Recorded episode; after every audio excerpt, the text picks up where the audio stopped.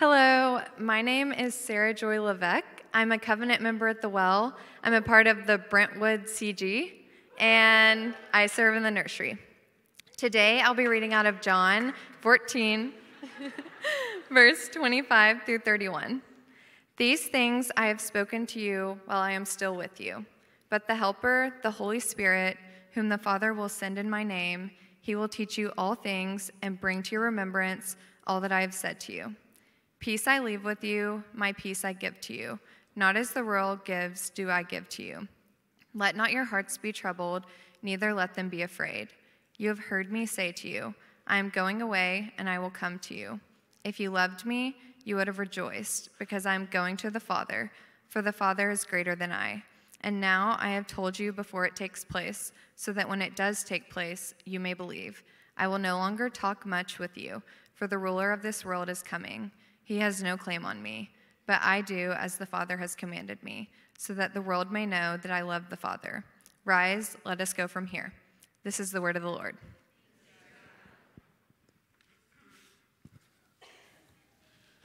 All right, heirs of God, how are we? Good. Good to be here with you all this afternoon. Are we ready? Good, good. And we're in full Christmas swing now. All right, I feel it. Uh, my family, we went and saw lights on Thursday and a little Christmas play, and it was super, super cute. And I'm getting like to that age where I'm like, oh, this is really cute. Like, I would never use the word cute in the past, but now I use it very frequently. And y'all got y'all sweaters and flannels and scarves and hats on, even though our winter resembles most people's early summers. All right, we're still in. It's holiday season, all right? We got our, our, our special drinks with us. Who in here likes eggnog, by the way? Okay, repent and believe in the gospel. Listen very closely to the words of Christ today because that's not from God, all right? Um, hey, Michigan uh, whooped on Iowa. We're number two in the CFP. Go blue. That has nothing to do with Christmas, but being a Michigander, I had to drop that in somewhere, all right? Hope deferred makes a heart sick. We have tarried for a long time. But if you tarry through the night, joy's coming, y'all, all right?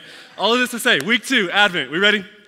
Advent, once again, is that idea, the time where we think about Jesus' coming, uh, that he came in the first place as a baby, incarnation, God becoming man, and also that he's coming again. And we're in this current season of awaiting his arrival. That's what the word Advent means. And what does this uh, really mean for us? And so, if you missed last week, we're thinking about how the implications of God becoming man produces in us and around around us perfect hope and perfect peace and this unbelievable uh, love and this joy that is coming, and how we get fragrances, whiffs of the reality of that truth, and yet at his final coming, we will get that to its completion. We're using John 14 through 16 to think about this Advent theme. And so, if you're not in uh, something in your devotional time, you can uh, journey in that with us as well. And really kind of building anticipation for his second Advent that this current season of waiting we find ourselves in, I believe if we have this anticipation, if we have a, a waiting, a longing for the coming of Christ, it'll actually be balm in our hearts that we need to endure the life that we find ourselves in. And so, the more we wait for his coming, the more we long for it, the more we can endure in the present. And so, last week we talked about hope, and this week our focus is on peace that Christ himself is our perfect peace. At his coming, he will bring with us peace in perfection.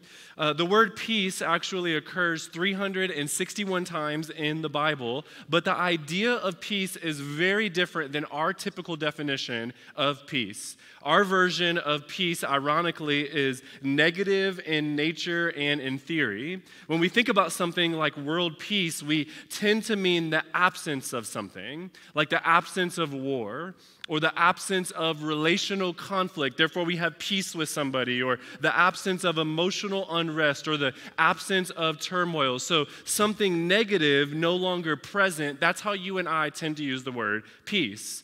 And this is definitely a part of the biblical definition of peace. However, in the Hebrew culture, this term is much more beautiful and much more rich than just this. You see, the Bible uses this word way more complexly than just the removal of negative things. The Bible's idea of peace actually encompasses this really complex visual. They were visual learners in a lot of way and in a lot of ways, and what they think of is like a hundred or a thousand different pieces of a wall or of a puzzle. And peace or shalom is when all of those pieces are put together together back into perfection, that is when you have shalom or peace. And so, if you are somebody who over the holidays you will go with your family and do puzzles, I don't know why y'all do that, but y'all do you.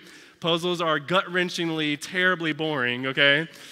But for some of us who enjoy that sort of thing, think about like a wildly complex puzzle, right? Like like a hundred thousand piece puzzle.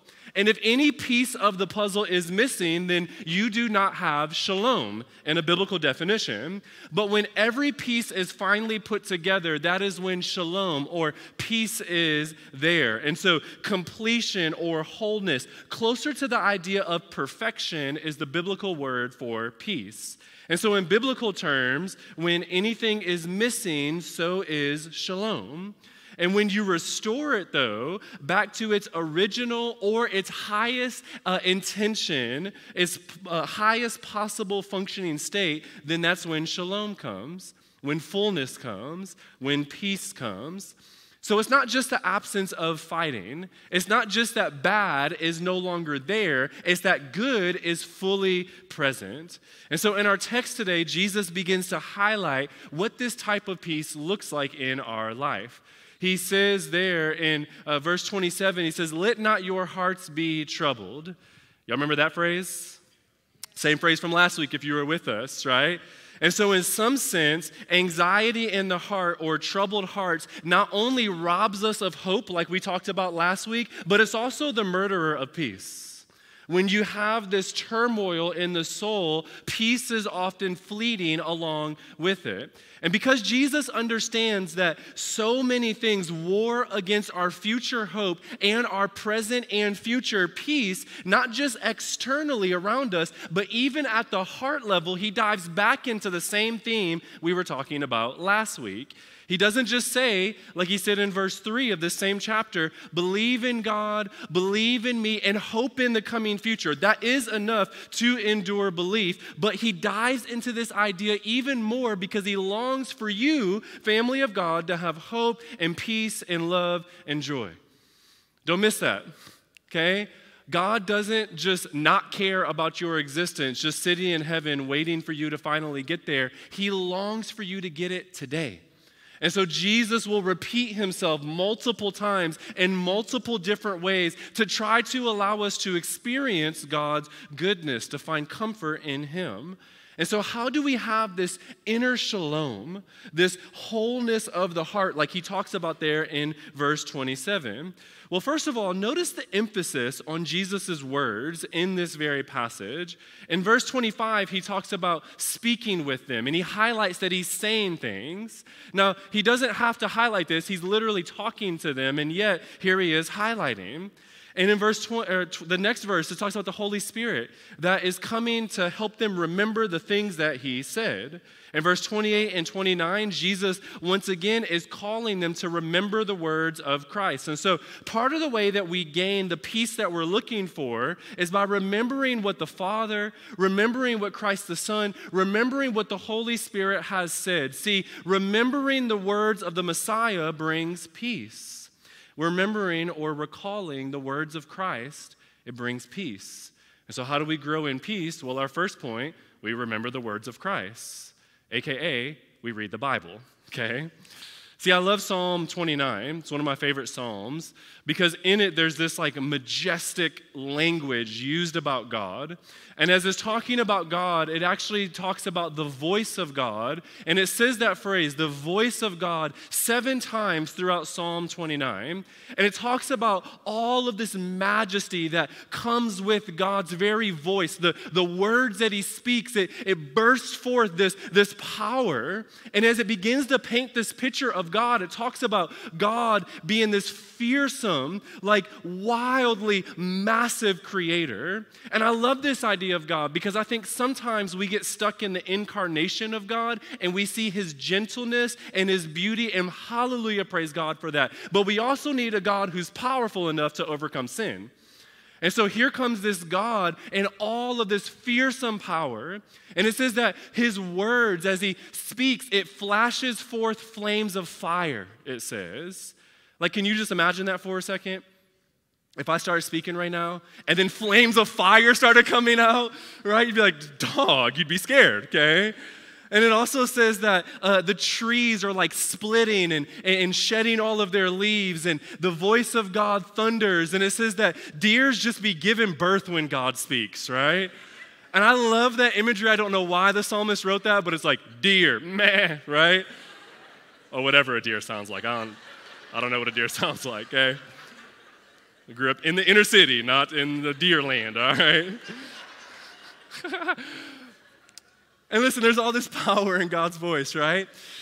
And as the psalm is progressing, here's what you would think. You would think that when it finally gets to us, like the deers are giving birth and the mountains are melting like wax and the skies are splitting open, and when God speaks to us, that we would just like explode and disintegrate at the exact same time with our ratchet, sinful selves, right?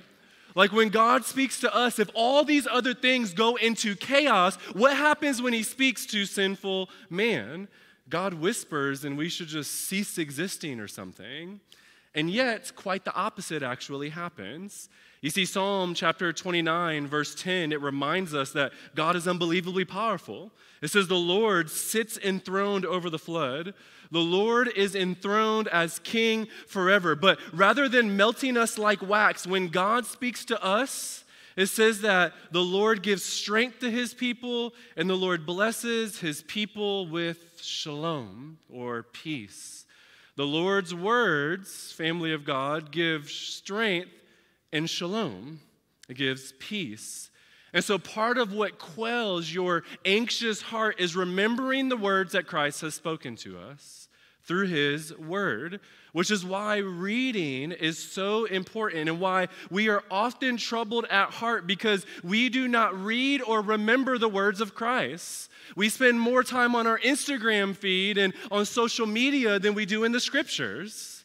And then we wonder why our hearts have this turmoil in our soul. God is trying to display to us how we gain peace, and part of how we gain peace is through His Word. And as we find and read His Word, then it brings shalom, a wholeness, a completion that overwhelms our anxiety. In verse 29, Jesus is saying that he's explaining all of these things to them in advance so that when suffering comes, they may believe the words and find peace. Did you catch that?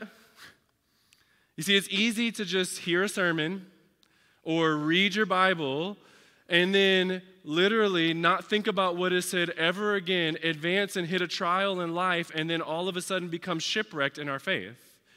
But God is writing these words in advance so that when we hear and then when we see that problem or in the midst of it, we are able to endure despite our circumstance.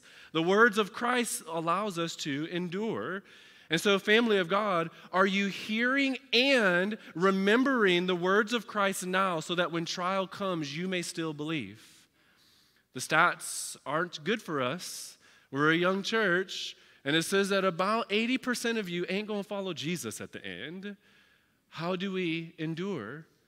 Get in God's word, y'all. Spend time remembering the words of Christ. You see, how do we have hope? Remember last week? Believe in God, believe in me, believe that I'm coming. That's how we gain hope. But how do we endure when trial comes? We remember the words of life. We remember the scriptures that were spoken to us. And so, are there things that Jesus is telling you right now before something takes place that when it does take place, you may endure till the end, family? Are there words that Jesus has spoken to you through his scriptures, through God's people, that are meant for your endurance. And maybe they don't hit very hard right now. Maybe a sermon on peace is not what you need because you feel like you have peace. Well, guess what? A year from now, you'll probably need it. Do you remember the words of Christ that you might endure? Are you meditating on remembering that shalom might overwhelm your soul? Part of how you find peace is meditating on the words of Christ. I love what he says. He says, These things I have spoken to you. That word, these things, it literally translates everything that I've said. And he actually says it six times in the farewell discourse between John 13 and 16. He says it here, he says it in 15, 11. And then in chapter 16, the last chapter, he says it in verse 1, 4, 6, 25, and 33. In other words, over and over and over again, what he's saying is remember all the words I've spoken to you, hold on to them dearly. Do not let them slip away from your soul that you might endure.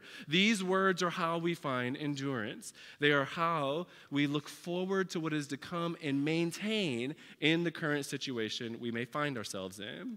Remember the words of Christ. How else do we find shalom? How else is Jesus calling us to have peace? Well, one, through his word, but secondly, it's also through his spirit. You see there in verse 26, Jesus beginning to highlight the Holy Spirit of God.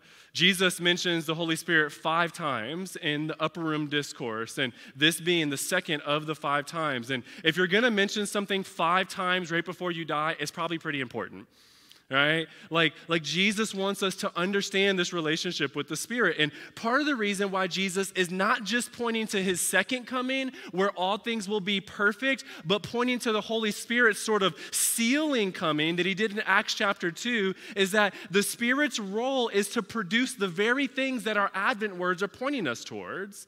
And so, how do we grow in peace? Well, we actually grow in intimacy with the Holy Spirit. We get to know the Spirit of God. As we find intimacy with the Spirit, we actually grow in peace. Why do I say that? Well, Galatians chapter 5, verse 22, it says that this is the fruit of the Spirit. And the fruit of the Spirit is what? Love, our Advent word for week three. And joy, our Advent word for week four. And peace, our Advent word for this week as well. And so the first three fruits of the Spirit mentioned are words that Jesus repeats multiple times to his disciples because this is what the Spirit does. And so part of how we gain peace is we live by and we walk by and we are filled with and we find intimacy with the Spirit of God. He gives us the very things that Christ gives peace because he is Christ himself. They are one in the same. And see, it's easy for us to miss this balance, family, right? And through this, we miss the peace that Christ offers. It's easy for us to overemphasize the Holy Spirit and think about peace there, or to overemphasize the scripture and find peace there and not find the balance of the two. You see, in some circles, the Holy Spirit is treated like a Gentile to the Trinity, where he's almost like an outcast. And we don't think about the Spirit of God at all. In some circles, it's like God the Father and God the Son and God the Holy Bible, as if the Spirit of God did not write the Bible in the first place. And then I know in other circles, the Spirit of God is treated almost like this mystic, glorified deity that gives you like this special Gnostic like knowledge that you become better than somebody else as the Spirit of God speaks to you, as if the Spirit doesn't submit to the scriptures because He wrote the scriptures through humans and God doesn't change. And so the same God, as Huli said, that is present yesterday and today and forever is the same God that will submit to the words He's already written in the first place.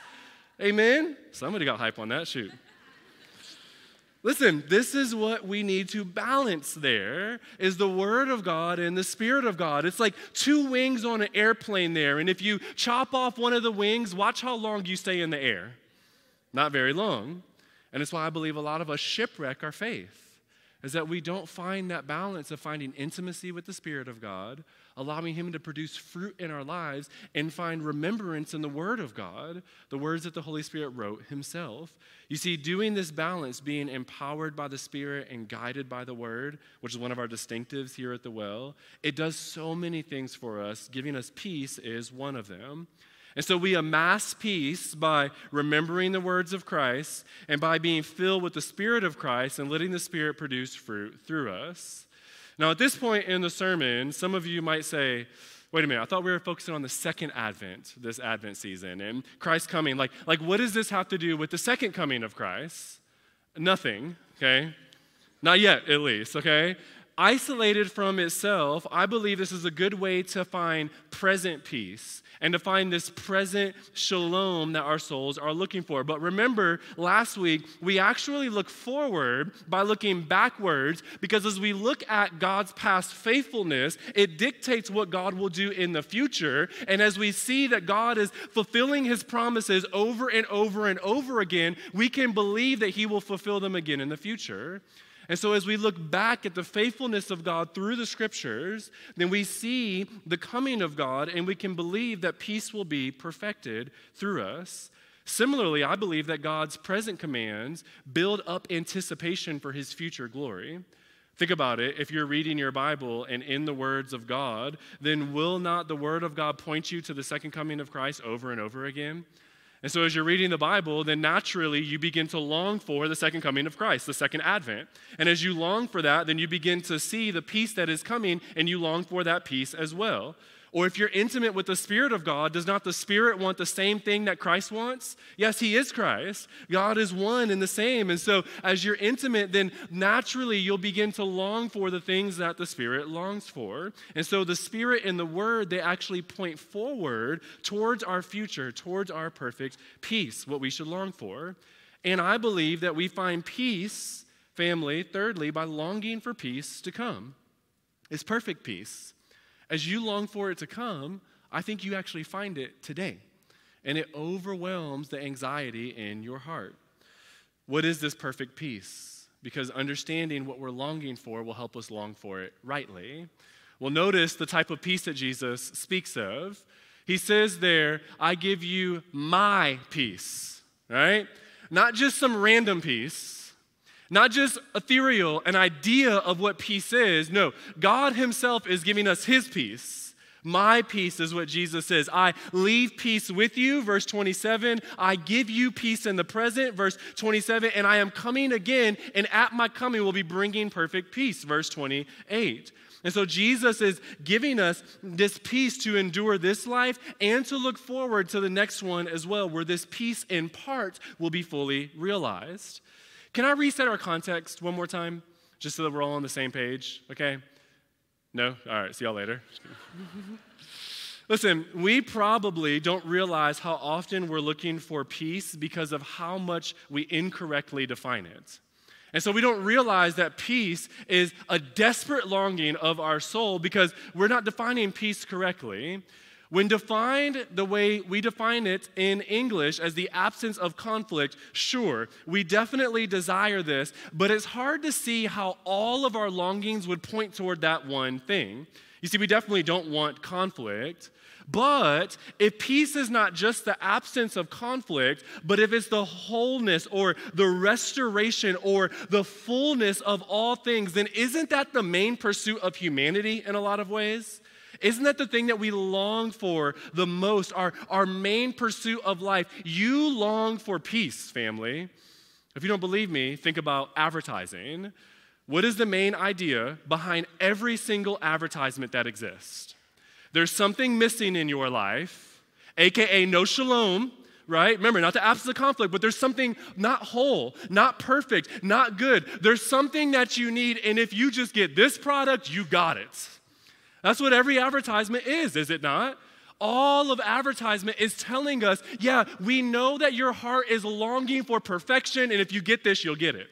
And there's something different that Christ offers to us. You see, all of our souls, family, they long for peace. The problem is, is that we don't do a lot of soul work. And so we don't realize what our souls are telling us. And by doing that, we're unsure about what we actually want. And then we mistake advertisement's comfort for peace that our souls crave. You tracking with this? Yeah? Like, like a lot of us, we get stuck that are seeking comfort we get stuck, uh, stuck and we get duped into believing that, man, if we just get this thing, then we will have what we desire. And we think that through that we're seeking peace, but in reality, we're seeking comfort. And then we get comfort because we get that thing, but our souls still aren't satisfied, but we don't listen to our souls, so we'll seek more comfort and we get on this endless cycle where we never find shalom. That's what I believe many of us are stuck in. And your soul, family of God, is saying to you, comfort is not the answer. This is not what you crave. Comfort is fine. Like getting the, the new things at Christmas, man, that's all right. I hope you get what you want for Christmas, all right? Like, I ain't being a Grinch here, okay? But all of that is not going to satisfy you, family. It's not going to give you shalom in the way that your soul longs for it. You see, the world, they mask peace or they mistake peace for comfort. Something's missing, so add this. The gospel, ironically, says the same thing to us. It says something is missing and add this. But I don't want you to add comfort. I'm going to take it to a whole other level. I want you to add shalom and I give you peace or wholeness or the fullness of God. Notice what Jesus says Not as the world gives, do I give, but I give you something entirely different. The world gives you comfort. The world gives you temporary. The world gives you momentary satisfaction, but I give it in a much broader, more beautiful, more complex, more awesome way that all of us deeply desire the Pax Romana, which is the word Roman peace. It was actually a pre- peace treaty that was secured by uh, the first emperor, Augustus. And the significance of this is that Augustus was actually the emperor around the time Jesus was born. He jumped in at 30 BC and he died at 10 AD. So he was the emperor when Jesus was a baby and up to the time that he was about the age of my oldest daughter right now. And this Roman peace, that there was no conflict in the world at that time, it was obtained and maintained by this military might. In fact, the, the famous uh, Ara Pacis, which is the altar of peace, there's actually a picture of it. And as some of you have done tours in, uh, in Europe, there's actually uh, this uh, at one of the museums there. And it was actually erected by Augustus to celebrate this inauguration of peace. There's no more conflict in the world. And you know, it still stands today as a testimony of the world's empty messianic pretensions you see, the world cannot offer true peace. And even the presence of it is a mirage at best. It's a small moment in time. And this world's peace is extremely fragile. Rome's lasted for 200 years. One missile in whatever country, and bye bye, peace. One pandemic, and all of a sudden we feel like all of the world is coming undone. Bye bye, peace. You see, the peace that the world offers is so fragile, family of God. And it's why so many of us have anxious hearts or turmoil because we get duped by the world's comfort and we mistake it for peace. But what Christ offers is so much more. See, His is eternal. His is never to be robbed by any entity, for it is guarded and given by God Himself. The world's peace comes through conquering and through wars against other humans who we dictate as oppressors to one country's peace. But Jesus' comes through warring against sin and conquering death and Satan. There's something more eternal about that. You see, the world's peace comes through violence and irony. The gospel's peace comes through violence as well. But see, the world's peace comes through violence against oppressors. The gospel's peace comes through violence against the perfect. You see, you and I were the oppressors of peace. We were hostile in mind and we were fighting and warring against God. We were creating chaos in the world, destroying the peace around us. And rather than God destroying us, Jesus takes it on himself. And all of a sudden, the Prince of Peace gets crucified like he's a war criminal like he's warring against and being hostile towards the peace of God. He does this, family, that you might find shalom. You see, if you believe in Jesus, then one day everything will be restored. That's what we're saying when we say peace. It's the restoration, the putting back together of all things. Do you hear that sentence, y'all? Everything will be restored. Everything. Everything everything will be restored. Like my child that we lost during pregnancy, I will see that child again. and your relational conflict and, and the physical body breaking and, the, and the, the mental health struggles and the corrupt world will be made new. And you will have perfect harmony with those who were fractured, and there will be no more poverty, and your anxiety will be gone. Everything will be restored one day. That is the type of peace that Christ is offering. The, the world's matchstick of peace compares nothing to the eternal peace that the Son of Righteousness offers. This is the peace that Christ is offering, and it's coming, y'all. This peace is coming because God has never, ever, ever, ever failed on a single promise. And so if He promises that He's bringing it, He is because He's God and God does not lie. And this is the Advent season that we find ourselves in, and we await that type of peace. Not just the absence of conflict, but the restoration of everything that you long for. See, getting the new gadget will not restore the brokenness that we often feel, but Christ will, y'all. Christ will restore that brokenness. And see, this true peace, it takes work. Putting that puzzle piece back together after all of the fracturing, it takes work. And it's not just the absence of conflict, there's this restorative wholeness, which makes this type of work almost unattainable, which makes the gospel that much more beautiful, y'all. Because it seems almost impossible, and it is. But what is impossible with man is perfectly possible with God.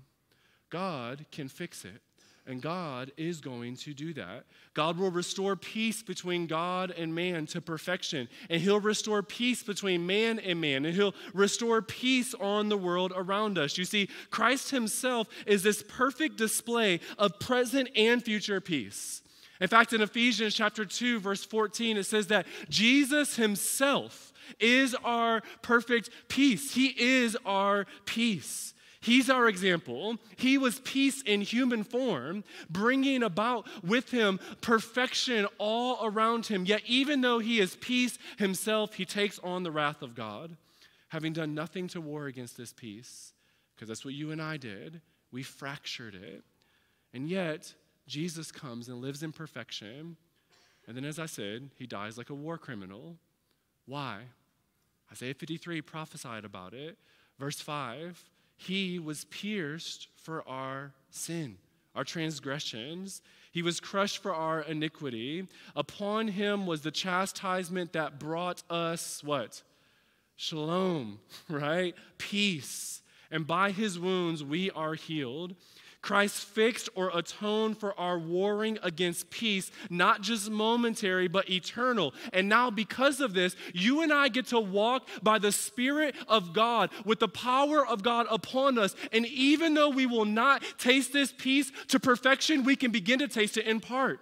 In Galatians 5, we walk by the fruit of the Spirit, and part of that is peace. And we become peacemakers with others because we bring about a kingdom that is real. One day, all things will be restored. Your peace will be perfect, family, if you believe in Jesus.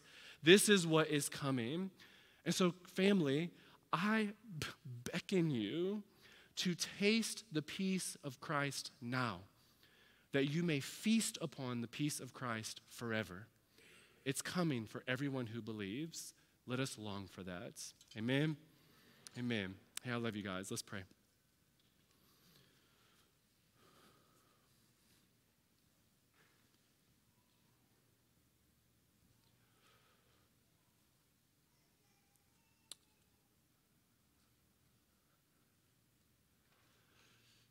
Jesus. God, I long for us to long for peace.